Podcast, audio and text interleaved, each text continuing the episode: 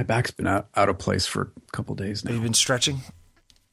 Uh, apparently not enough. You gotta, gotta get on the floor. Every time I do, it crackles. The dance floor, that is. No. No.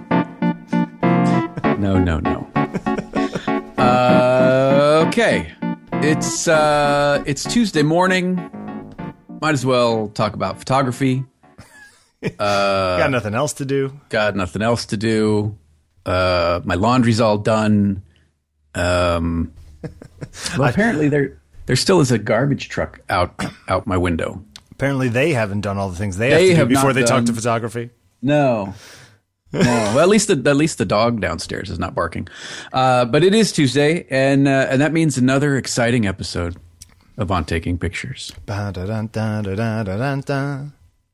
Right. That was my show showman sound. Your sh- your showmanship. Uh, so so here we go. Um, on Taking Pictures, episode one six one. Uh, hey, who knew we'd outlast David Letterman? Yeah, did you watch the last show? The last Well, episode? well, hold on, hold on. Uh, who are we? Okay, uh, go ahead. Jeffery Saddoris from Faded and Blurred, uh, Bill Wadman from uh, from Parts Unknown, and currently Brooklyn, New York. Uh, yeah, I did watch the end, the the final show. yeah, I saw. I saw the highlight reel. I don't have uh, TV to watch it live, so I. I but I watched. Uh, it was cool. You know, I, he he didn't go out in a blaze of um, uh, schmaltziness as some people. No, I do. think he was true to himself. I, Yeah. I think that that, that uh, you know it, it's got to be overwhelming for for Dave, who is admittedly not one for self sort of reflection. praise and reflection. Yeah, um, and doesn't doesn't really, you know, he gets he gets embarrassed. He gets you know sort of shy about about praise and things like that. And to have for the last six eight weeks to have all these people kind of coming on and telling them, you know, telling him how much he's meant and and how much they're they're going to miss him and how much that's got to be overwhelming. Yeah. So I mean, in on some level. The mourning, and I, I know that's not really, probably the right word, but Fair enough. But mourning the loss of the show or or the end of this run you know it's probably been happening for months so by the time it's it's actually there there there, there i would imagine there there's some sense of relief too you Yeah, know? yeah, yeah. The um, I saw Tom Waits on there, and I, you know, I like Tom Waits, and he was very Tom Waitsy on the on the episode that I saw. Um, I, you know, the thing is, I never had a big late night thing. Like I watched Letterman every once in a while, but I was never a religious. I like Letterman. Of, yeah, I think Yeah. Tom Waits has become a caricature of himself. He's he's he's He's now so he's now just doing Tom Waits. It's Tom Waits constantly doing Tom Waits. he's so strange. You know, um, But every once in a while- guy, but whatever. I like the Bob Dylan performance. I like the Eddie Vedder performance of of Better Man. That was good. With the band backing him up. Yeah. Yeah, Um, Foo Fighters, of course, were were good. Um, yeah. Foo Fighters. I didn't. I didn't know the story behind the uh, the, the, the the when he when he had his quintuple bypass. Yeah.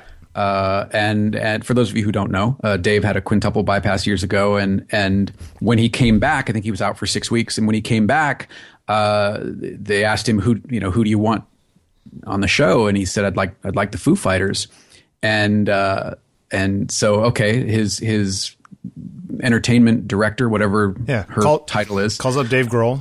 yeah, and they you know says, uh, well, we're we're- on tour in South America. So she goes back and tells Dave, well, turns out they're on tour in South America, and he says, well, you know, that, that's really kind of a bummer. I'd really, and she says, no, don't worry about it. They've canceled their tour. They'll be here. So they canceled the whole South American tour to be on Dave's show, and and uh, Make Dave Letterman happy. Four hundred million Brazilians very upset. Right, that's right. That's right. Uh, but you know, kind of a kind of a cool thing. Yeah, Uh, and sure. and there you know there were great touches like the you know Bill Murray first guest, Bill Murray last guest. Yeah, yeah, Um, and and sort of when he came back, Foo Fighters were playing, and then they were the last band to play. So uh, I liked I liked that. I liked the, the the way he he he did it. And then you know I I think they call that I, bookends. yeah, yeah. Um, I, I like the format. You know, I mean, it's the, the the the the format of late night has changed, and it's you know much like the format of of so many other things. But I like that that sort of classic talk show format. Yeah. Um, and and now that Dave's gone, you know, who knows what what uh, Stephen Colbert will do?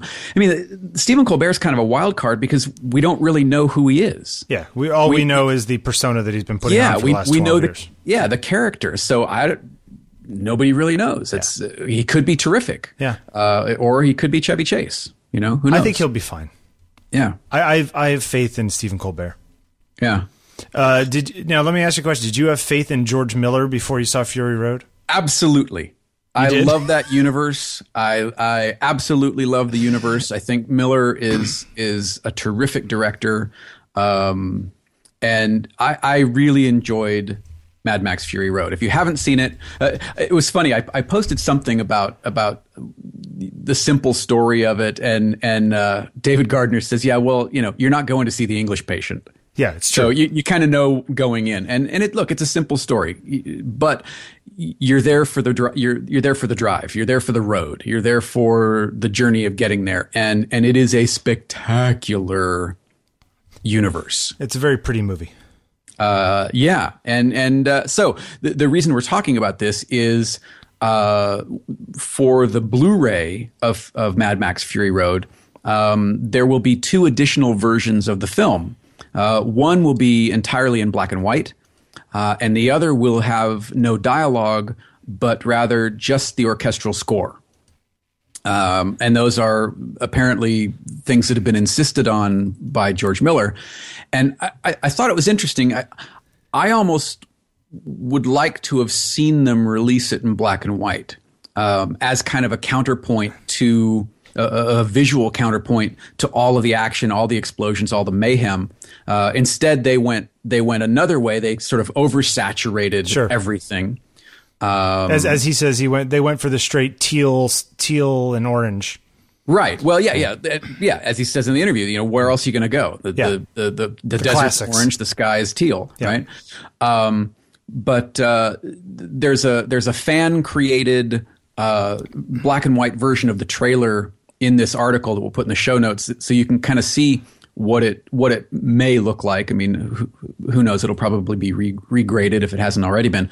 But it got me thinking about the. Uh, the uh, uh, black and white version of Raiders of the Lost Ark. Now, some of you may be going, "Wait, what?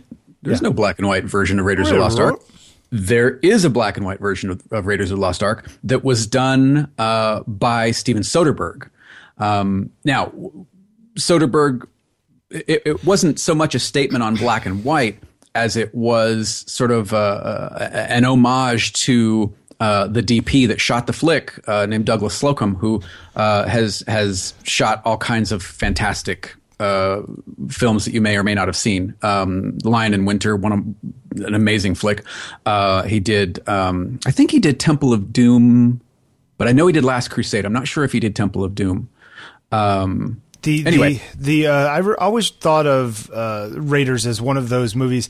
It's it's lit and it feels like when you watch the desaturated version, it looks like the Maltese Falcon or one any one of those movies from the 30s and 40s. You know, so it totally fits in perfectly with even watching it in black and white. You, you look at it and go, "Oh yeah, this is totally believable as a 30s or 40s black and white movie."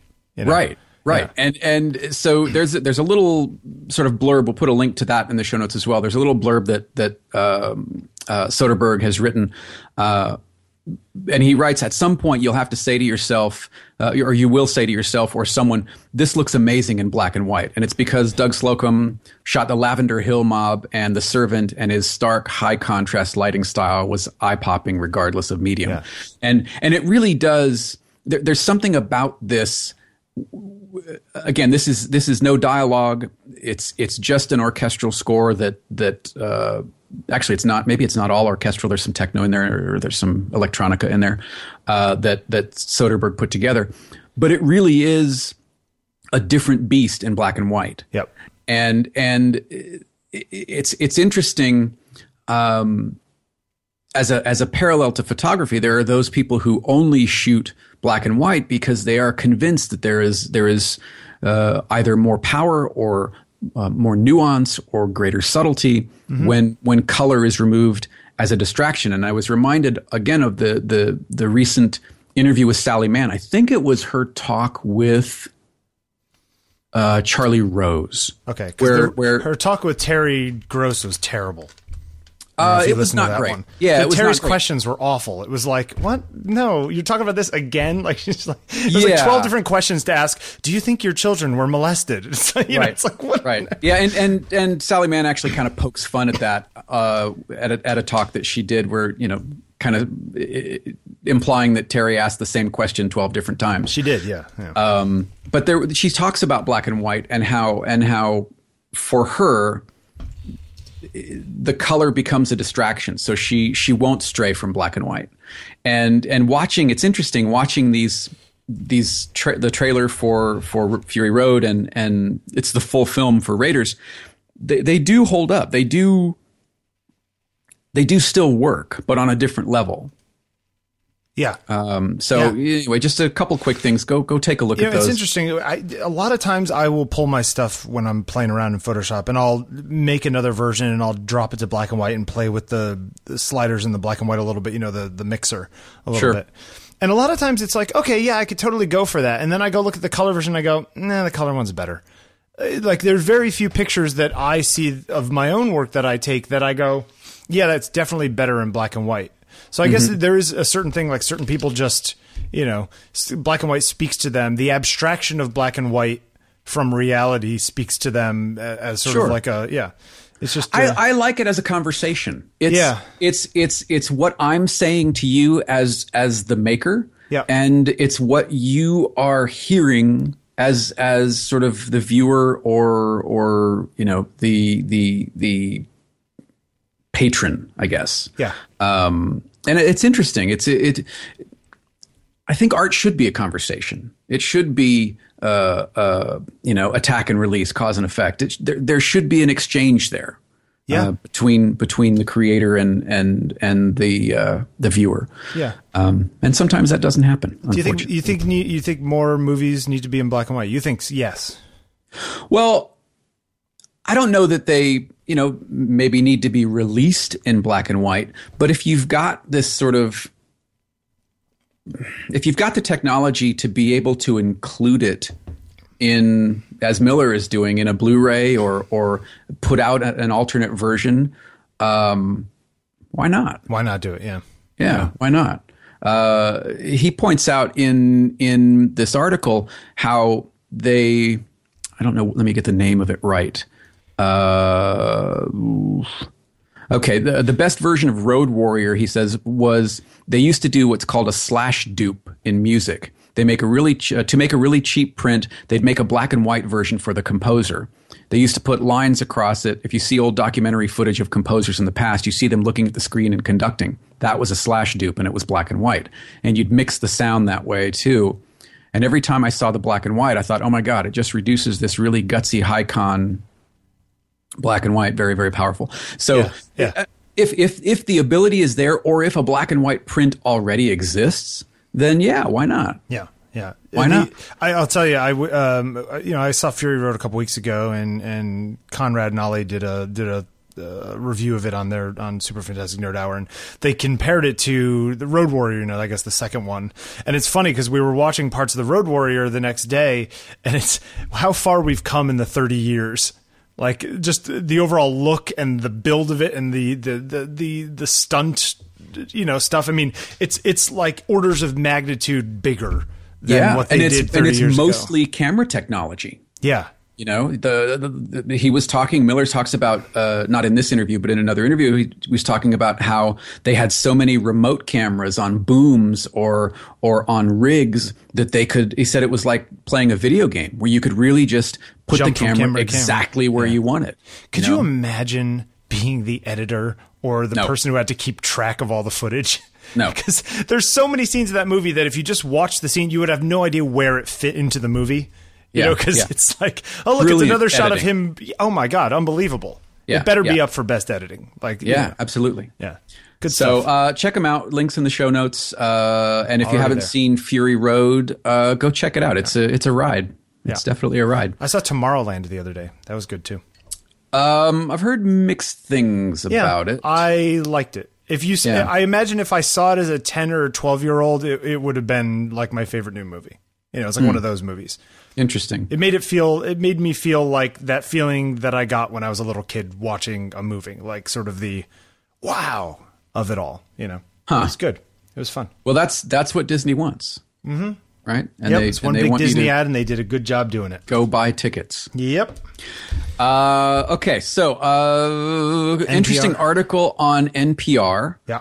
um, called what is the actual title of the article? Do touch the artwork at Prado's exhibit for the blind. Yeah, so so this uh, this museum uh, in Spain, the Prado Museum, has uh, created an exhibit with with 3D copies of uh, some really famous paintings. And and encourages people to go to go touch them. They they look from the photograph. They look almost like topographical maps, or or you know how, how they're they've got probably that made kind out of, of some weird rubbery kind of stuff. You know, that kind of feels like there must be made out of, um, yeah, you know, like the, the stuff they use at national parks when they show the topographical maps, like in those uh, areas where you can touch the whole thing. Uh, Right. Yeah. Uh, the, the Prado consulted Spain's National Organization for the Blind once on which paintings could best be adapted for touch.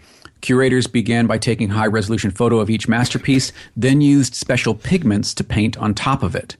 It's a special type of paint designed to react to ultraviolet light and rise like yeast when you're baking, says curator of the exhibit Fernando Perez Suescun, who normally works on the Prado's educational team. It creates volume and texture. Wow. You, you yeah, think you right? think it would have been easier to do like a 3D scan and basically print it out? Mm-hmm. You know, Yeah, it sounds almost like they're doing uh, By hand. What, in, in, in 3D was was used to I don't know what it's called now, but it used to be referred to as a height map. yes, yeah. Um, so kind of interesting. It is kind of cool. Do you think though as uh, I guess okay, let's assume for the moment that you are 100% blind, right? Yep. And and you're touching the Mona Lisa or whatever it is. Do you think that that it's interesting because that is an aspect of the Mona Lisa, just to use as an example, that sighted people would never get because no one ever gets to touch the Mona Lisa, right? Um, but is in many ways wholly different from what sighted people are seeing. You know, you're not getting the color, you're not getting the, the, the, the you know, a lot of that stuff doesn't necessarily translate. It's it's kind of a different piece of art than it was. Sure, it's to a the different experience. Yeah. It becomes more sculptural than visual. So it's interesting. It's like experience the Mona Lisa. Well, you're experiencing this other thing that we could call the Mona Lisa that is technically the Mona Lisa, but is really not the same Mona Lisa that the other Yeah. person is experiencing. You know. I, I would love to to see and and experience these pieces side by side. You know, and Yeah. and see if you can you can sort of delineate what it's like to experience each one. Yeah. I mean, there's going to be overlap. There's going to be some bleed, but but it would be interesting to see the reaction from a sighted person uh, versus the reaction from uh, a blind person and what the takeaway is. You know, You know, it's kind because of they're such different experiences. in some ways, it's a bit of a bias towards sighted people in the sense that you're assuming that Mona Lisa or whatever else is the work that should be chosen to be shown to a blind person in relief. When it might be that a much less visually appealing but much more texturally interesting painting, for example, might be a better choice. Right, You know what right. I'm saying? So it's interesting that we say, "Oh yeah, yeah, that that Van Gogh or that the well, Van Gogh's a good example because his stuff is always crazy, you know, st- structurally. Uh, but you know that El Greco or Goya painting is is is the kind of thing we should show blind people because you know it's a beautiful painting. It's like, well, that's kind of irrelevant for what you're talking about. You know? Yeah, I can see that. I so can you could, that. you could almost choose, I don't know, more sculptural stuff that was designed as sculpture originally. You know, to do it. I don't know, it's interesting. It's a good idea Yeah. though. My uh, my friend Father Bill, he did a whole uh, Father Bill Moore. He did a whole series of paintings. Well, and to be fair, most of his paintings, if not all of them, are designed to be touched. He uses a lot of texture, and he encourages people to to connect with the art in that way. Yeah. Um, and I mean, I could see where where you know some 16th century painting, you wouldn't want thousands of people touching it, but Yeah. It is a different experience, Yeah. and and and uh, a powerful experience. I, I was up in uh, Boston. I'll tell you the story. I was up up in Boston. My favorite Sargent painting is on the wall, and uh, and it's like this eight foot by eight foot painting and it's low enough to the ground because it's like eight feet tall or whatever. And this like little kid, like three year old kid, like waddles up to it and takes his hand and just goes, like right Nice. flat on the painting. And his like his mother comes over, is like, no, take your hand off that. It's like, no, no, no. You like pick the kid up and you pull him away from the painting. Like, and the kid went right back and did it again. And I was like, what are you doing? You know. Nice. Uh, I don't think he was blind though.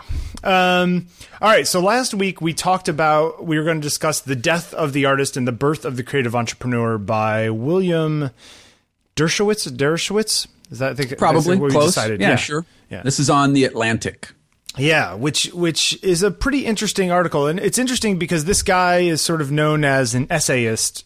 You know, uh, he's he's so he's speaking from both an inclusive place of himself and also kind of from the outside. You know. Yeah. Yeah. Um, do you want to start, or do you want me to start? What do you want to do? Well, I, I don't know. I, I- I think the big picture, the big takeaway for me was was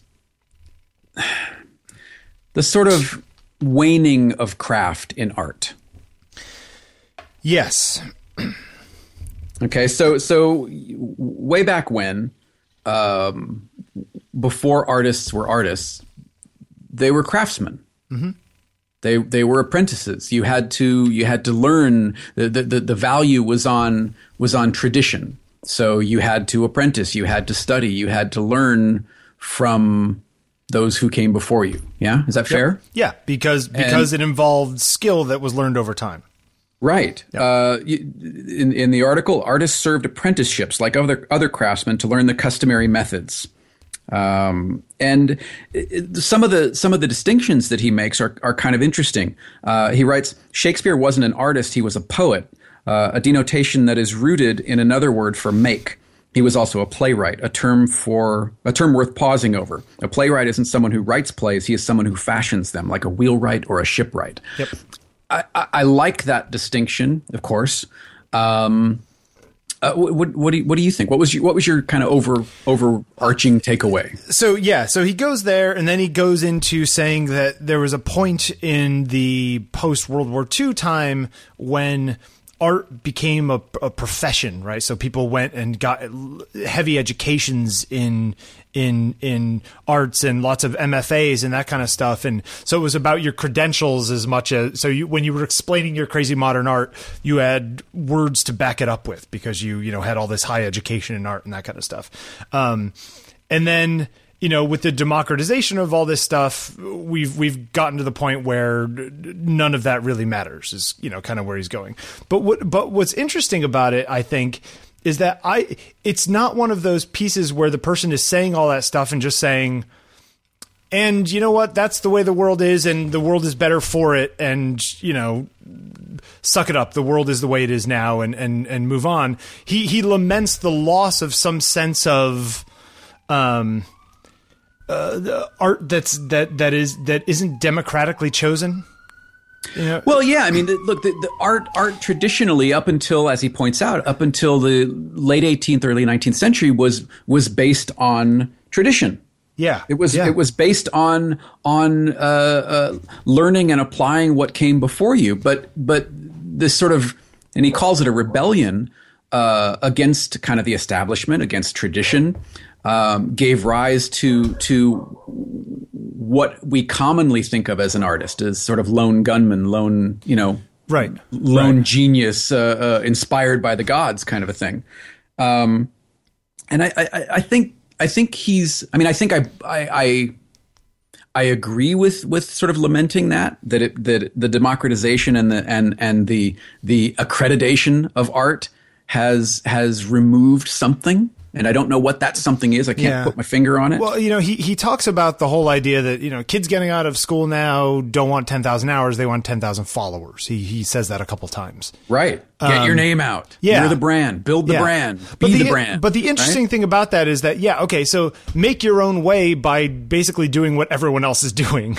so there's this there's this interesting dichotomy that happens where maybe the, the the most punk move right now isn't to try to be a social media giant but to do something else like the, trying to chase that is skating to where the puck is you know that old that old chestnut um Yeah, it's it's interesting. He also talks a lot about uh, the whole idea that brands have, especially people like Apple, have gotten to the point where it's producerism instead of consumerism. You know, mm-hmm, they advertise mm-hmm. to make you think you need to buy this stuff because you are a special flower that needs to create the next great whatever right. it is. You know, so come buy our thing so that you can be an artist too. I mean, this goes back to all of the uh, I think different campaigns by Apple and all the other brands who have followed that over the last twenty years.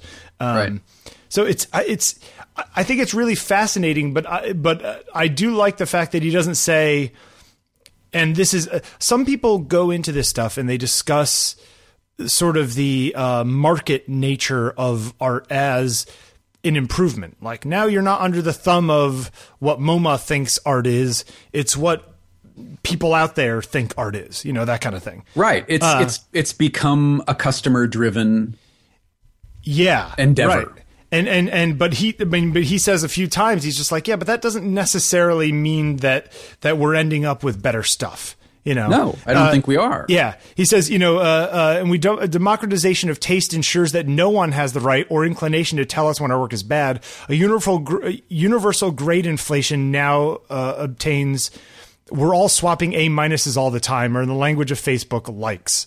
You know, it's like, you know, right. this is, it's, it's like, oh, well, how many likes you got? Well, you know, it's kind of irrelevant because well, there's no standard scale. So it's just this strange amorphous thing that we're all pining for all the time, seemingly, you know? Yeah. I mean, and it, it, it got me thinking, and I, I think you've seen this as well. There's, there's a terrific Seth Godin clip where he's talking about somebody asks him a question. It was at a, at a conference. Somebody asked him a question about social networking and is is there value in it? Yeah. And and uh, his his his response was basically, if you're talking about Facebook and Twitter and and you know chasing likes and chasing hits on a website, then no, there's no value in it. Yeah. That the, that there's value in relationship. There's value in community. And and he points out, he says something to the effect of you know, I have thousands of people at, all over the world that I could crash on their couch for three days if I need to.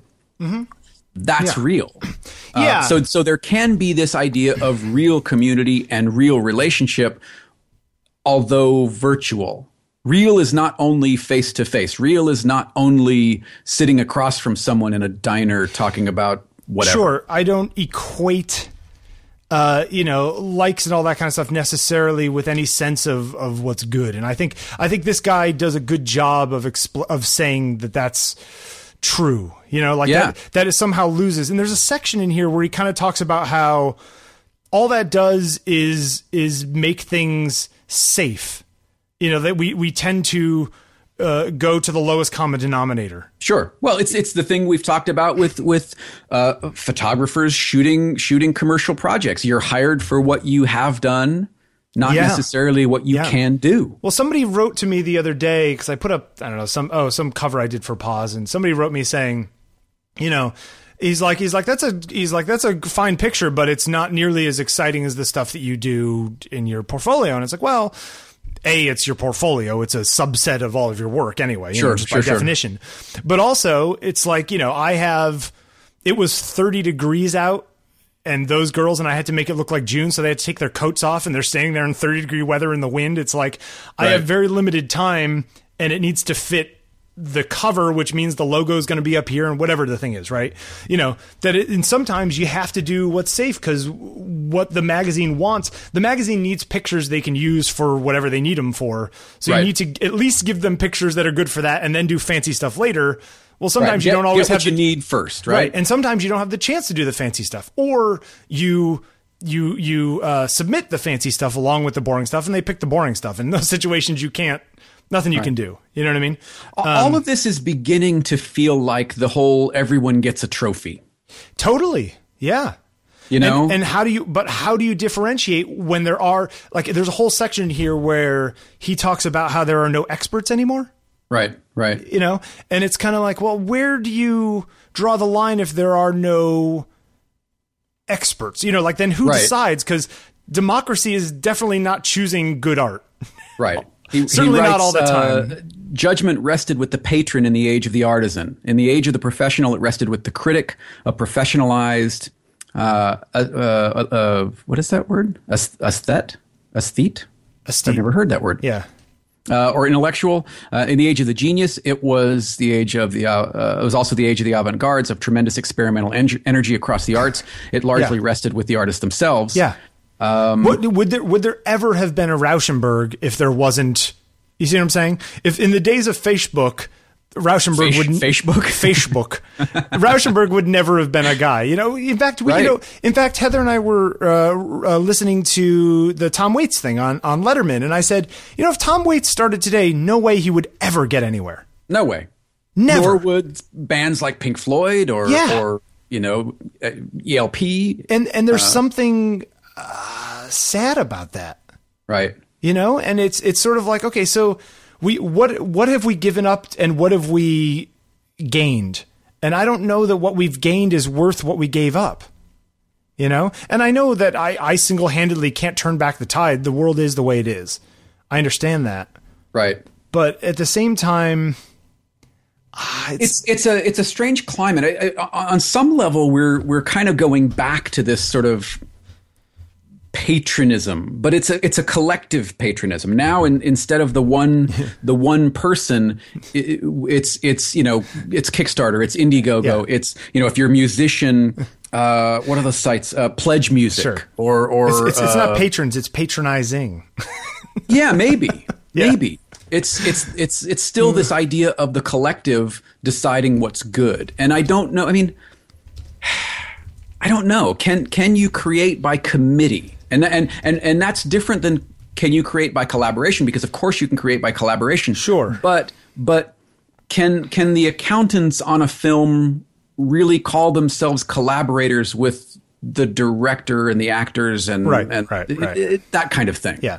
I don't know. did madonna don't know. actually co-write the songs on her album you know right or Beyonce or something? Yeah, sure. You know? It's it's um, it's I and I think that I I think there's a little sadness in this article.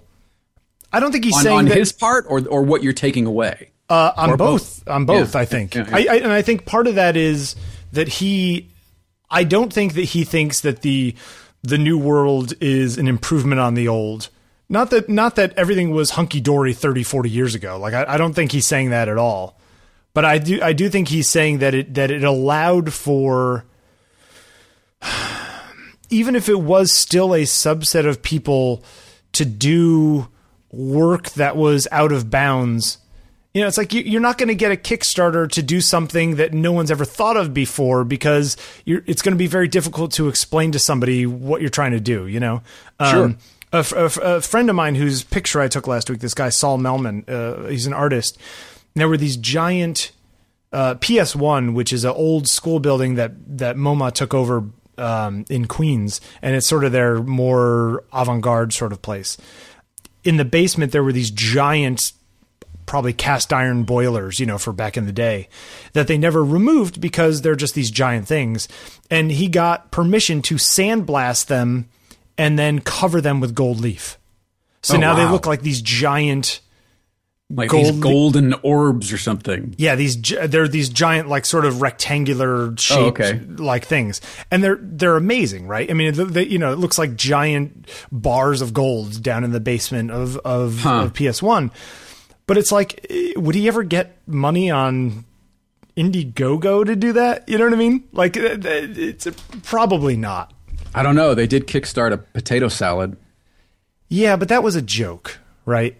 And and people who got involved in it got involved because it was joke, right? Yeah. Yeah, probably. um, and and s- subsequent ones by that guy and others to do similar stuff have not succeeded. So that was just a drop in the whatever, you know. Mm-hmm, um, I it, it- yeah, it's it's really interesting.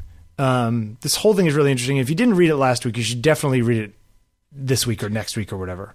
Yeah, it's uh, I, I like this kind of stuff. It gets me, it, it gives me a lot to chew on, and I don't really know what I take away from it uh, because my my my point of view will change, and and it inspires me to go read other things, which then changes that point of view and takes Yeah. me back to it. So I will tell you though the the title makes it feel like it's another one of those, you know, yeah, I wasn't really a fan of the title after I read it. I expected something different I, I- based on the title. I expected something I disagreed with far more based on the title. Much Sure. more of a, you know, you know the being an artist is just like being Google, and you have to create a brand and like all that Right, stuff. You know, right, like I, right. that's how I, that's how I imagined it going. Um, but it didn't go there at all. So I was I was pleasantly surprised, to be honest. I don't Yeah, know. it's nice, and it's a long read. So you know, set aside some. Yeah. It's not. It's not a, a 500 word essay. So set aside a little bit of time. You know what's interesting? There's uh, so he has this section in here. Just quick, getting back to the whole connections, friends kind of thing. Is Sure. that where he talks about you know having contacts, but having contacts is not like having a collaborator. You know that back in the day, people had smaller circles that were much more intimately entwined. You know, people Right. like the the the old- the salons of old. The you know Sure, sure. The, scenes in Pollock where he's sitting there with de Kooning and all the rest of the guys yep, drinking. I was just going to bring that up. Yeah, where they're sitting there and they're tearing each other apart, but Yeah. then they're also building each other up. Exactly. And I feel like in some ways the world needs more of that Mm-hmm. and less of you know the rest of it. You know? Yeah. That that that while I totally see value in uh, for lack of a better term online relationships, right? And I have serious relationships with a lot of people who I've never met, absolutely. Um, I feel like there's also there's there's something that has been lost which is this somewhere between my partner and the guy in Japan. Right. You know what I mean? Like Right. some sort of community of like-minded people who can look at each other and and interact in a way that that uh, running partners, you know? Mm-hmm. In a way that is I think it's really difficult to be virtually sometimes. And if it and if it doesn't work, Yeah. if what I'm making doesn't work, then tell me it doesn't work. Yeah. Yeah. Yeah. Yeah. Uh, uh, the, the part that you were talking about, he writes, uh, a contact is not a collaborator. Coleridge for Wordsworth was not a contact. He was a partner, a comrade, a second self. Yeah. It's hard to imagine that kind of relationship cultivated over countless uninterrupted encounters developing in the age of the network. What kinds of relationships will develop and what they will give rise to remains to be seen. Yeah, we don't know, but but it is it is not the same as that. It may be something more or different. You know what I mean? Like that's totally cool. But but I but it, it's, it's like they're, they're not equivalents, Sure. and Sure. and I think that's something that a lot of people get wrong. If you know what I mean, like where they Yeah. I mean, uh, the- they're they're different. They're they're arguably both useful, but they're different. Mm-hmm. Mm-hmm. I yeah, know. good piece. So go, please, please, please go check it out, uh, and you know, chime in. Are are we nuts? Are are we way off base? We are definitely nuts and way Uh, off base. I'm I'm sure Mike Sakasegawa is typing even now. furiously as we speak. let's let's just see if he quotes you or me more in the process. Uh, probably both equally. Here, dear dear guys, you're Yeah. wrong. yeah, yeah. you know, we got another one of those. Who did we get the? Oh, uh, from. Uh, I don't know if we should say. One of our listeners uh, said we misinterpreted the sight unseen thing last week. Um, basically saying that the father was Oh, right, right, right, right. protecting his children so they wouldn't I mean, have I to see the pictures, which is a that, reasonable we? argument. Didn't we say that we didn't didn't want uh, the the image of, of the sun on on a on a slab to be the last image of of Yeah, yeah, yeah. I think I, we did I think say maybe that. I I didn't. Hmm. I, I, I think We didn't maybe verbalize it quite enough. No, and I think I said it from the point of view of the father, not from the point of view of the daughters. Yeah, so, uh, yes, the, g- good point, listener. Uh, wasn't wasn't meant to be omitted, but but maybe just wasn't clear enough. Yeah, it's it, it is interesting though how all of these things are analyzed from twelve different angles and look different. Sure. Yeah. Sure. Yeah, sure. but that's but that's half the fun. Um, do you want to talk about the uh, the the? Did you watch this? Do you like yes, this? yeah, I, I watched it. Uh, and I agree with it uh, in many ways. The one thing I will say is that he obviously had a successful business that he could afford to close for a year. You know what I mean? Yeah. Okay. So which is sort of a, a thing. But go ahead. We're talking about Stefan Sagmeister. Yep. Uh, who is a, a fantastic designer, uh, Belgian designer. I believe he's Belgian. Yeah. Um, but once every seven years, he closes his design studio in New York for an entire year to pursue uh, personal projects. Uh, he, he calls it a sabbatical uh, to to sort of recharge and refresh the team's creative outlook uh, for what they can bring back to the business. Yes. Um, and and I just I wanted to maybe touch on this, uh, not necessarily from the standpoint of taking a year off, although that is interesting, but. Uh, let's say you're a photographer. Uh, let's say you're a portrait photographer. Yep. Could you take uh, a month, two months, six months, even, and shoot only X? Don't shoot any more portraits. Yeah, shoot something else. Yeah. and see what that brings back to the portraits. Yeah, yeah, like take, taking a break from what you're doing to to do something different. Although it's interesting because he he goes away. Um, a lot of what it seems like his, his what made him see the world differently with each of these sabbaticals was actually physically going somewhere else, which I think is an important part of it that he that he doesn't gloss over, but is like sort of a requirement to make it really interesting. You know, Right. It's it's not enough to to take yourself away from your own work. It's it's that he immerses himself in a completely different culture. Yes. Yeah. And it's interesting because when I look at his work, I think some of it is very successful, and, but I don't think he is. He he he tries a lot of stuff, and not all of it sticks. And and I I like that about him. Sure. Um, But it's interesting because a lot some of the things that he even some of the things that he shows in his thing, I'm like, okay, that's a cute, silly idea, but it wasn't that successful, you know. But it's okay because he just like keeps throwing them out there, right? That's his thing. Do you see his work? Because I I, I You love I think I do. I I love his work. Yeah. I, I think he's. I have several of his books. I think he's fantastic. Right? Do I see his work as well? Do you see his work even even on, on that sort of sliding scale of successful or not successful or or good or not good if that's what you want to use does it still all look like it was wrought from the same hand or studio um because that's one of the things that I that I like about his work is I do feel like it comes from the same creative space Yes, but I don't think that would be true if I wasn't already a bit of a. Um, I don't know that if that would be true if if if I wasn't either educated or knowledgeable about this world. You know what I mean? I don't know if you I don't know if you stuck multiple ads or pieces in front of other people, they'd see a commonality necessarily between them.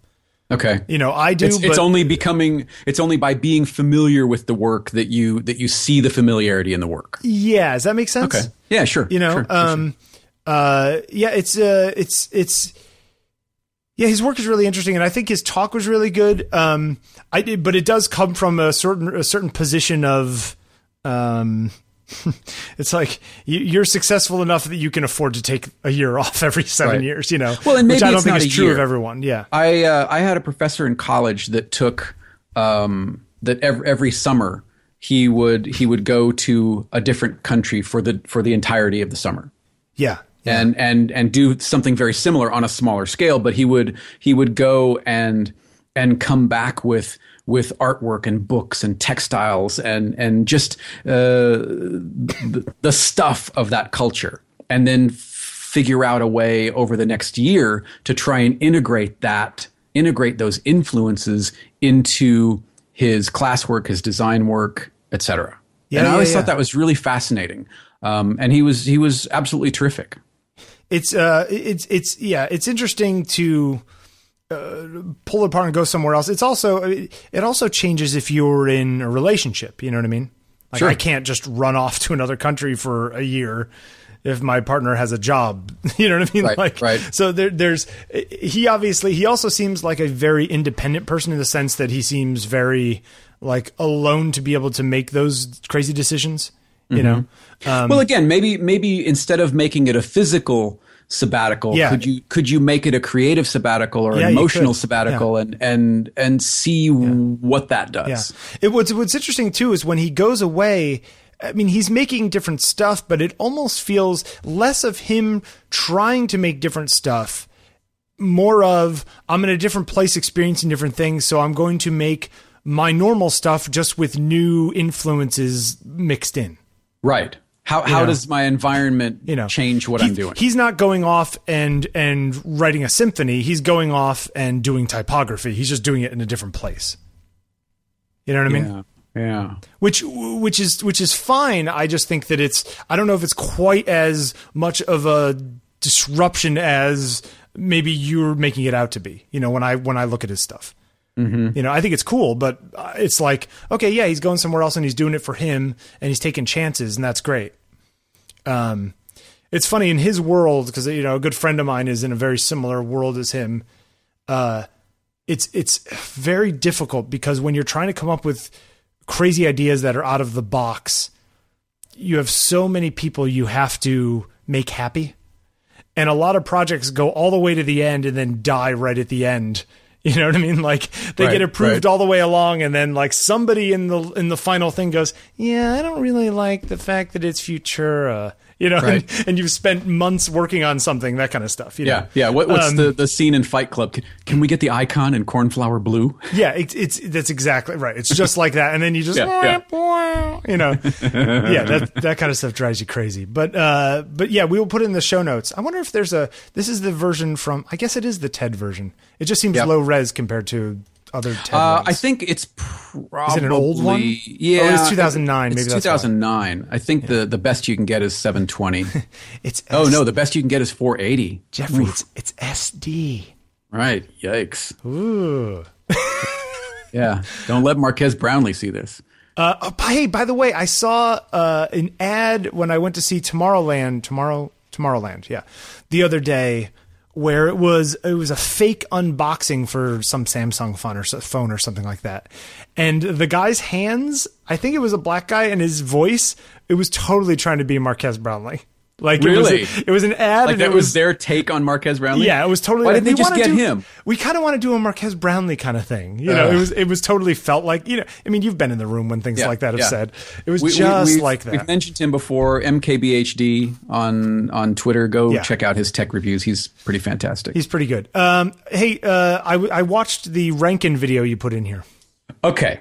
Talk So- to, talk to me about the Rankin video. Okay. So first of all, while the link in the show notes is safe for work, the video is very, very not safe for work. I don't know if it's very very, but it's not safe for work. It's not safe for work. Uh, and there's a You, lot you of have you have uh, your sensibilities that get tarnished, so I understand that. Yeah, I do. I do. There, there are a lot. If you watch this thing, because I was talking to Patrick about it, who who kind of clicked through it, parts of it a frame at a time, and there are lots of, Of course he did. Yeah, there are lots of single frame, like whoa, like subliminally kind of things. Yeah, I saw a few of them while watching. Yeah. Yeah. So uh, is okay, and and uh, two things. Number one, uh, uh, Rankin tweeted yesterday, "Is this the most not safe for work ad ever?" To which I wanted to respond, maybe, but the bigger question is, was it effective? Are people talking about the product, or are people just talking about how not safe for work it is? And wow, right? so He's just it's it's it's all provocateur, right? That's all. But a lot of this fashion stuff is very much. How, how can we make people? Well, I, this is actually good example of the stuff we were talking about, where it's not really about it being good; it's about it being tweetable. You know. Kind of, yeah. I mean, it's it's well done. The models are beautiful. The cinematography is good. The editing is tightly cut. Like there's there's nothing technically wrong with this thing. It's very well done. You know. Right. So this was this was a collaboration uh, between uh, um, Rankin and uh, a guy called Walter Campbell, um, who works for uh, TBWA, I think. Isn't it TBWA? Sure. Uh, Yeah, yes, it is. TBWA in London. Um, so, what is it? Well, uh, according to this article in Adweek that reads Sex sells, particularly when you're selling lingerie and sex toys. And now two of Britain's top creatives have teamed up to make one of the most extravagant erotic brand films ever. A frenetic two and a half minute film for London adult retailer, retailer Coco de Mer. So, It's basically like scantily clad women walking around very tightly cut with a logo at the end. Kind of, yeah.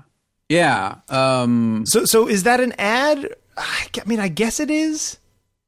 But uh, I mean, look, sex sells. It will always sell. It always has sold, and we keep taking it further and further to the point where pretty soon it's just going to be straight hardcore porn and advertisements. You know, like Right. And and is that okay? I, I guess it's okay. It's part of human whatever. You know, it's like I don't know. I, I would almost. you'd say this goes too far. No, no, no, no. Okay. Uh, I, I, I feel like the logo at the end is kind of I don't know, almost superfluous. I I I think I would have liked it more if it was if it were just here's a short film that I've done. Well, he needed to get funding to do this short film. Probably what it was, right? Uh, yeah, I don't know. He wanted somebody to pay whom. him to to do a short Um, film. But is it sexy? Psh, Parts of it, sure. Yeah. Um, is Very it good looking well, people in it. Is it well edited? Yep. That's, I think, what I'm most impressed with is cutting all of this stuff together. Yeah. I, I am not a, a, a video person. I'm not an editor by any means. So this kind of thing, keeping track, to your point about keeping track of Fury Road, this kind of thing, keeping track of all these shots and putting it together and, and wow. Although, although with this one, in many ways, you ever see the scene um, in JFK? You know that movie? You've, I'm sure you've the Oliver Stone one? Yeah, yeah, Yeah. Where Didn't where like it. you didn't like it? Okay, No. I, I, I like that movie. Um, but there's a scene where uh, Oswald is walking down the street, and they do these like tight cuts of him walking down the street and shooting the cop and walking and all this kind of Right, stuff. right, right. And apparently, I think it, who, whoever edited that, I remember watching a documentary once, and he said, "I just want it really jumbled, so I came in and I just banged on the keyboard for a few seconds, basically like all the cut, move, cut, cut, move, cut, move, move, move, cut, cut, cut, and and that's what came out. And Stone was like, "I love it." Right. Huh. So in some ways, what is in here is just probably 150 different sources that he's like, oh, I'll take this, this, this, and this, and then just stick them into a thing, and it like, kind of looks cool because it just keeps jumping around. You know what I mean? Fury Sure. Road is definitely more of like it has to be linear because you have to tell the story. Less of a story in this than in Fury Road. Absolutely. Although There's this a- is this is the sexual Fury Road. This is yes, this is Sex Fury Road. That's right. wow. I just, you know, I mean, has it gone? That's waiting to be far? made in, in the valley hmm. somewhere. I, what is too far? Define Well, that's far. that's that's the thing. What's too far for you? I mean, there are listeners out there, and and look, this is not a judgment at all. Okay, spoiler, no judgment. There are listeners who are going to watch this and are going to be mortified and go, "Oh, I can't believe this," Yep. and that's great. That's fine. sure. Um, there are people who are going to go, eh, "What's the big deal?" They're gonna be boring. Right, right. um, I'm probably not surprising, somewhere in the middle. Yeah. Um, I, I, I can appreciate the the effort that went into it. I can appreciate uh, the, the the maybe the thought process behind it of of let's really push this and Yeah. you know I'm sure that the, the the pitch meeting had terms like edgy and push the envelope and boundaries and, Sure. and you know Yeah, things like yeah. that bantered around. Um, do we do we give it more leeway because Rankin is associated with it? I don't think most people in the world know who Rankin is, so probably not. Okay. I I mean, you know, and I also kind of think about that. I'm like, okay, Rankin's a photographer. Did he direct this? Was he in the room when the editing happened, or was he like a guy in a room during a meeting where they're just like, I want footage like this, this, and this. You people go find it. You know, Yeah. Or Like, did, did he shoot the video pieces? exactly? We don't know, Yeah. right? I'd, I'd love to talk to him about it. Rankin, I'd love to talk to you. because sometimes I feel like Rankin. I feel like there are things that say, "Oh, you know, from the creative mind of so and so," Sure. and in reality, they were just sort of the person in the room that approved it at the end. You know, like who knows? Well, and he he is quoted as saying, "It's definitely the best thing that I've done in film. It has layers of meaning, and to get that in advertising is rare." Um, I yeah, I, I would yeah, the love production to see, company was Rankin Film. Yeah, I'd love to see the breakdown. So, is he directing? Is he editing? Is he is he the DP? What, what's his level of involvement? I because I, I like the piece a lot actually. Yeah, yeah, yeah, Um, yeah, yeah. I, so it's look, it's well done. It's like, but I like I'm I am not shocked by this kind of stuff. So I was just like, okay, sure. Look, half naked women, you know, Right. Guys and- and kissing guys- naked women. Yeah, you know, yeah, like it's like it was, it was, it was nothing special. You know, as far as like the the uh, offensiveness of it. You know, Is is it appropriate to the brand? well, it is a lingerie brand, right? Yeah, lingerie and apparently sex toys. So yes, it's very appropriate to the brand. But I just love the idea that like we have to talk people into thinking more about sex. It's like people think about sex all the time anyway. Right. You know, uh, uh, I feel like that kind of stuff sometimes is a. It's like, oh yeah, we're gonna we're gonna make people think about more about sex or whatever it is, and people go, Sure, I like thinking more about it. like, and who's going to say no to that? You know, it's like, Right. You know, who would like more pizza? Well, I don't want more pizza. It's like, you know, 'cause everyone will always want pizza. Nice. I want more pizza. Nice. right. At least, Okay. at least we got some good titles for today. Right. Anyway, uh, go take a look at it. We'll Yeah. Put a link in the show notes. Just don't watch it at work, please. Uh, unless you, you know, have somebody who's really understanding. Uh, hey, some people sent in this Richard Prince thing. Yeah, this has been all over the group. Uh, Yeah, what, uh, what, what I have no your thought thoughts? No thought at all. Thoughts on it. No, I don't Yeah. care. Yeah, I, You know, I, I asked I asked uh, uh, Preston about it, uh, and and you know his his response was terrific. He said, you know, he's really pushing the the, the boundaries of fair use, and yeah, it, it- look, maybe in- his in- art isn't in any of this. It's in the boundary pushing. Well, look in in, the in the the Cariou versus Prince, uh, the, the previous thing that he was that he was sued for using the the Rastafarian, Yep. the photos of the Rastafarians. At least he changed those. Well, but the, the the initial case was that he didn't change them enough, right? Yeah. And and the the the first court said no, you didn't you didn't change them enough.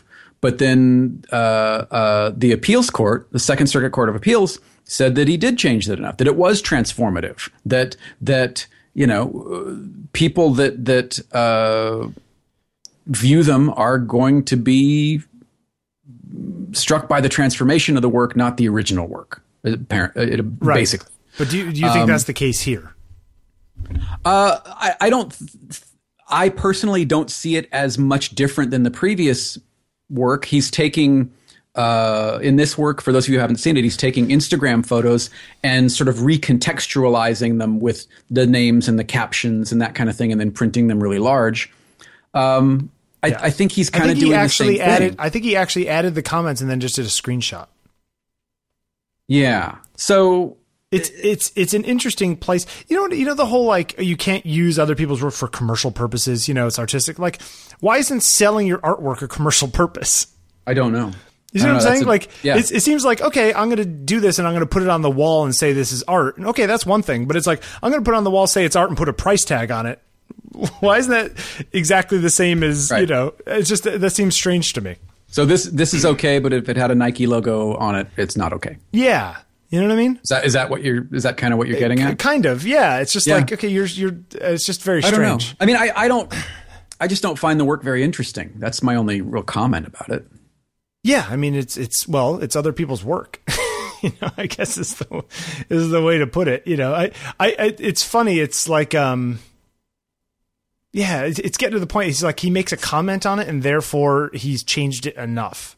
Yeah, I, I I find the source material in and of itself more interesting than the quote unquote transformation of it. Yeah, but yeah. that's just me. You know, Well, some maybe of the pictures maybe I are don't very neat understand that- pictures. Yeah, Yeah. maybe I don't understand.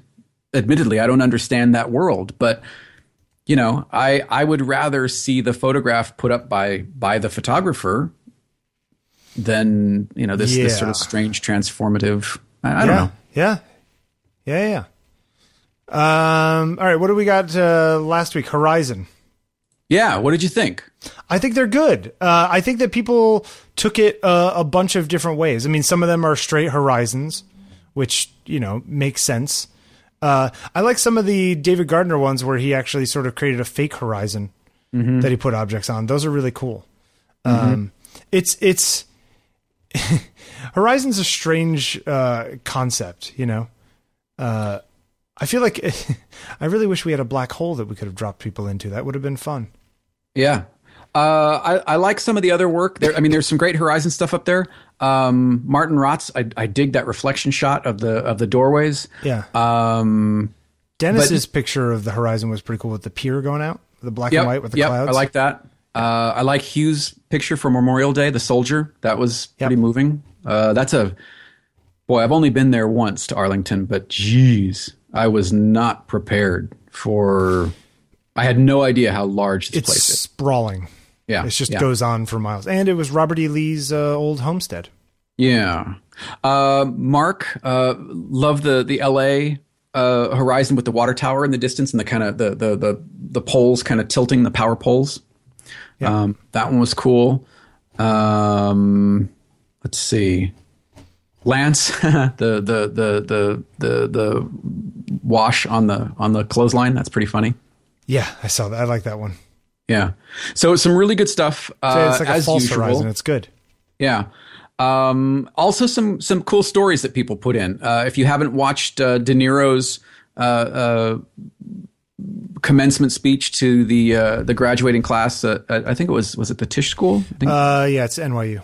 yeah. So that's pretty funny. Uh, congratulations to uh, friend of the show, Ibarionex, the Candid Frame, for uh, moving over to uh, TWIP Photo. Yay! Yeah, it's it's the best show on TWIP. Um, I like Can- uh, Candid Frame quite a bit, and it was great to see Ibarionex and his wife at Paris Photo. They're they're such cool people. Uh, he's a good guy. Okay, so so uh let's see. There was something else that I really liked. In the group? Yeah.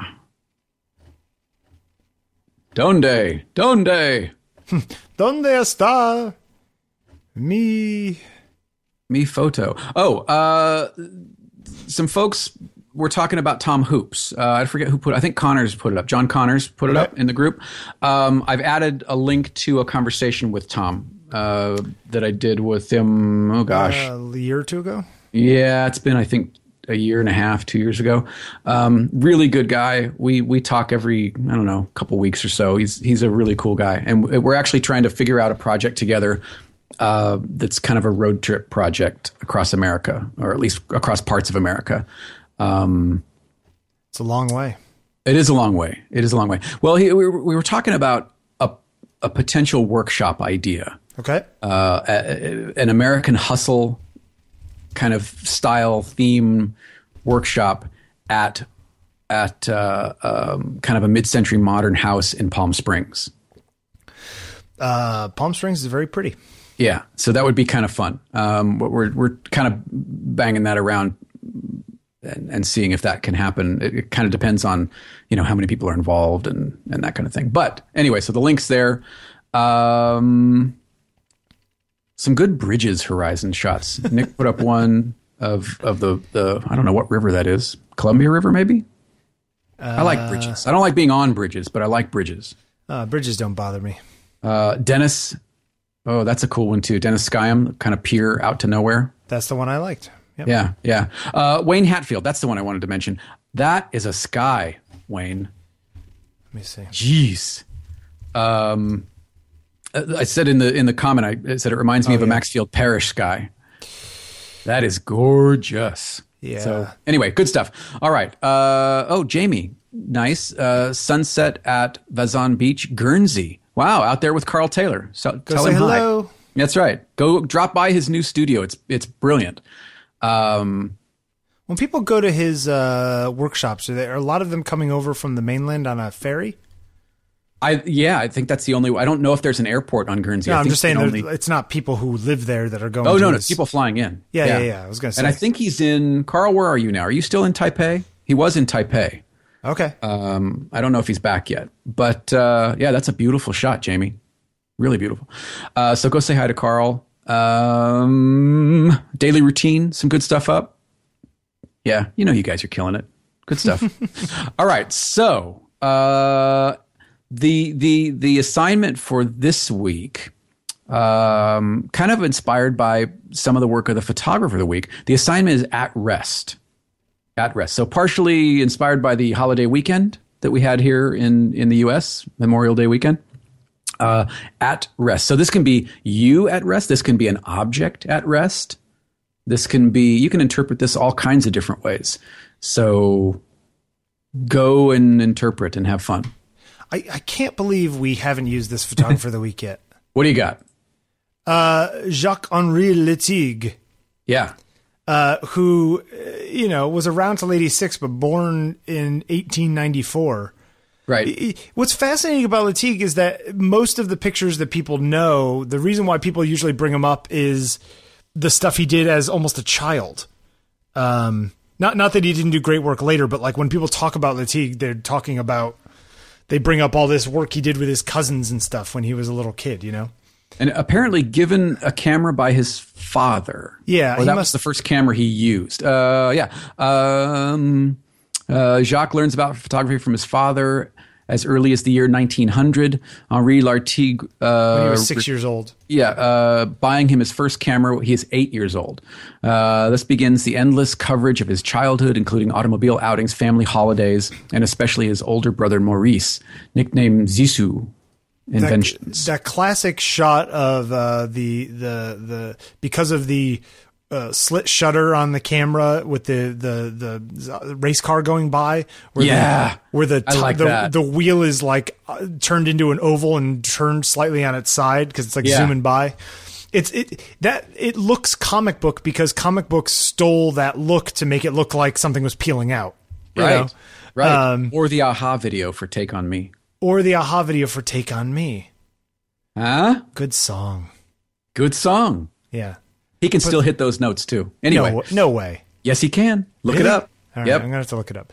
Uh, but you know, it's funny. I found a picture in while I was looking through um, stuff of his that I really liked. Here, I'm gonna st- I'll stick it in the uh, stick it in the robot here for you. Um, there's a lot of pictures of his that I never knew or never realized. Like this one, I think is really great. Uh, it's like a shadow of Oh him yeah. Yeah. in a doorway, but the way the shadow and the door work, it all just ends up with these crazy long angles, you know, coming into the frame. It's Yeah. pretty cool. Uh, another one of these guys that that had a huge variety of work. Yep. Um, not just one style or another, but but just kind of a hungry eye, just shot and shot and shot and shot. Hungry eye. Wow, Eric Carmen, really? That's where you're going? Hey, you made it. You made me do it. I learned it by watching you. What? You're not my dad. Oh wow. Anyway, uh, so yeah, another one of these guys that that that again uh, uh, just shot and shot, and and I think the the photographic world all the better for it. I was not aware of this person until, um, gosh, six months ago, a year ago, something like that. Really? Yeah. Interesting. Look, but you've seen some of those pictures, though, I've right? seen the photos. I just never knew the body of work. Um, Yeah. Okay. He, the, okay. the classic picture is of the one of his cousin jumping off the stairs, kind of sideways. She's kind of like cocking to one side, so it looks like she's kind of f- like throwing herself off the stairs, and he catches her in midair, which is Okay, the and crazy it- stuff. and just a reminder that that nothing that you're shooting is new. Yeah. Uh, look at the thing I just pasted in for you. Which is Uh, a beautiful woman in a tub where you just see her hands and her face sticking out of the dirty water. Or, yeah. So uh, you've seen a similar shot to this uh, of uh, Angelina Jolie by Annie Leibovitz, And Uh, an earlier one of the- of Whoopi Goldberg Whoopi in the milk. yeah. Yeah, so you know, it, it, why these- inspiration is everywhere. these people yeah go go back and, and look at the people who did stuff a thousand years ago and you'll find stuff that that, that would be interesting uh, now. Yeah. Beautiful um, though. it's Really crazy all these he you know he used to go to all these races so there's all these crazy pictures of early race cars and weird stuff. Like there's this um uh, Zissou's bobsled with wheels, and the wheel is bent all out of shape because it's a it's sort of like a um, it's a what's it called? Wheel uh, a bicycle wheel, you know. Right. And it's like you look at these things and you go, what a strange world he must have been in at the time. you Yeah, know? yeah. Uh, by the way, a lot of people point out that that uh, in Rushmore, there's all kinds of Lartigue pictures on the walls behind him, behind Max. Oh, really? In, a, in a scene, yeah. Here, I'll I'll put a link in the show notes here, and and here I'll send it to you too. Um, so it's like Oh. obviously Wes Anderson loves uh, this sort of uh, this sort of stuff, you know. What in fact, a lot of it really feels like maybe the Okay, just- comes from you know the, from the movie comes from Oh, yeah. Zissou who's is yeah Uh, what's the, uh, the the the painter? Uh, okay, okay. So here's another here's another comparison. Wait, wait, wait, wait. So I just pasted a, a photo of of uh, a bunch of people with umbrellas on a beach. oh it looks like into, um what's his name uh, Jack Jack Vettriano. oh okay oh You yep. see that? oh yeah there's that one I, I was actually thinking a different painting but uh, fair enough Yeah. So interesting influences. Uh, uh, look, it's it's it's all it's all sort of fair game, right? Yep. Yeah Inspiration is is as fair long game. as you're changing it as long as you change you know add a comment to the painting you can take it and say that Nice. it's your own okay. Wise guy. All right, I'll put a, I'll put a link to all these Lartigue things in there. I can't believe we didn't use them. That's so strange to me. I'm super glad we did. He's a classic. When I saw in the show notes, you were just like, "Oh, Lartigue." I was like, "Oh yeah, all right, fair enough." Fair enough. Uh, anything else you want to say? Uh, contact us. Send us some uh, some notes, some emails, uh, some, some you know nice stuff. Don't Yeah. send us bad stuff. If you want to send us uh, a large gold bar, A large, we'll take that as well. but but then it, it might just be gold leaf over Over you know, lead. over lead. That's right. Here you go. I got a file. I'll put a link to the show notes in that. Yeah. Uh, podcast at ontakingpictures.com. Uh, Bill's on the Twitter at uh, Bill Wadman. I'm on the Twitter at Jeffery Saddoris. And uh, that's about it. Oh, a new Craft and Vision podcast coming up the, gosh, Who's the? Uh, tomorrow. A fellow called Henry Fernando. He's a Canadian photographer from uh, from Ottawa. Actually, I don't know if he is Canadian, but he is from Ottawa. Um, and uh, really fun guy to talk to. Uh, this was his first uh, sit down interview, so I'm I'm honored to be the first one to to, to kind of get to talk to him. Very cool. Um, and he's got a, a book uh, a new ebook coming out tomorrow, I think, called Vision 365, an entire year's worth of assignments, which is no easy feat. I mean, to, I can tell you. himself. I'm sorry. He is he assigned himself these things, or Well, well it, they're assignments for readers of the book. Oh, I Uh, see I'm what you're saying. assuming that Oh, I see what you're them. saying. Gotcha, Um, gotcha. But I, I can tell you, Bill and I struggle with assignments week to week, so I can't imagine doing you know daily assignments. yeah, that's uh, that's a little work. Yeah. So Gotta keep track of um, those. Yeah, Henry Fernando, good guy, really nice. Uh, enjoyed the conversation. Uh, very cool. Uh, this page. Here, I'm going to put a link up to a picture so you can see it. Uh, I'm going to put the. This is the Saul Melman thing where he. Uh, Oh, the the thing in the basement. yeah, yeah, yeah. So Oh wow, look at that. Oh yeah, put that in the in the show notes. I, I put it in the show notes. Pretty cool, Yikes. right? Yeah, Like that's time consuming. You, I mean, you've worked with Leaf before. Is it's that a it's a pain. is this mind numbingly boring? Doing what Yes, he's doing, because you can you can only do a small like you know, a, cou- an inch or two at a time, right? Yeah. Yeah, a How little does, larger actually- how does this stick to a flat surface? Do you have to texture it up to get it to stick? No, is that you why just- you do the sandblasting? Uh, well, it might be to break the surface of of, and more likely, it's breaking the surface of any impurities. You know, oils, uh, things like that, and then and then you use uh, you use the the uh, gilding adhesive and let it tack up and. and Okay, so there is something you do put on essentially a, a glue before you put Yep, the stuff down. yep. There, there are people though who just sort of painted over stuff that doesn't necessarily have anything on it. Is that true or not true? Yeah, you can. I've I've done it where the acrylic medium that I use is tacky enough to hold it down While And then- wet. No, no, let it Oh, okay, let it dry. dry. Yeah, Okay. uh, and it's it's still got it because it doesn't need much of a tack. I mean, this Right, stuff yeah, is yeah, yeah. is so so thin. And is it the kind of thing where if you brush harder, it actually grabs harder, or do you end up tearing it if you brush too hard? Well, you, you use a very soft brush. I use a, a little badger hair brush, and and you know, you I suppose you could brush harder and tear some away, but if you want it to stay, you just you just want to go lightly over it, get all the air bubbles out, get the wrinkles out. Um, does does it does it get into the brush so the brush ends up all you can only use it for that? Um, sort of. It depends on on what type. Like uh, on the stuff that I use it on because it's so textural. Bits of of the leaf break away, um, and I only use that brush for that that particular thing. Yeah. Um, and I but I think it's more of of keeping the softness and keeping the impurities out of the brush. Okay. Yeah. Yeah. Yeah. Yeah. Yeah. You know.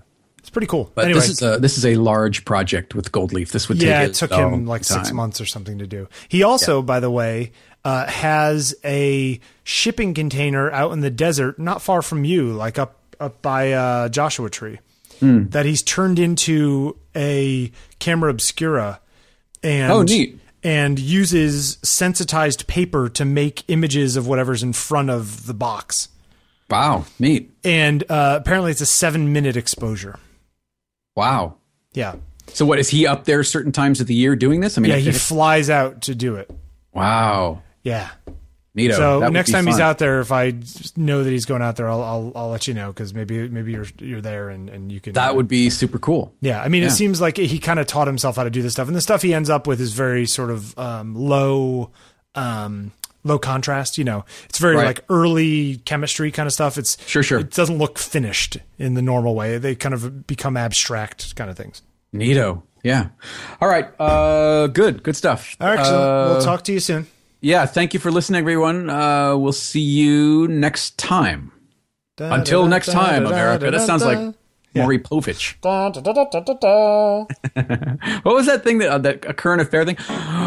Dong. Remember that big, that big thing It was like this end? weird, terrible chime. Yeah, yeah, yeah, yeah. All right. Thanks for listening, everyone. But See ya.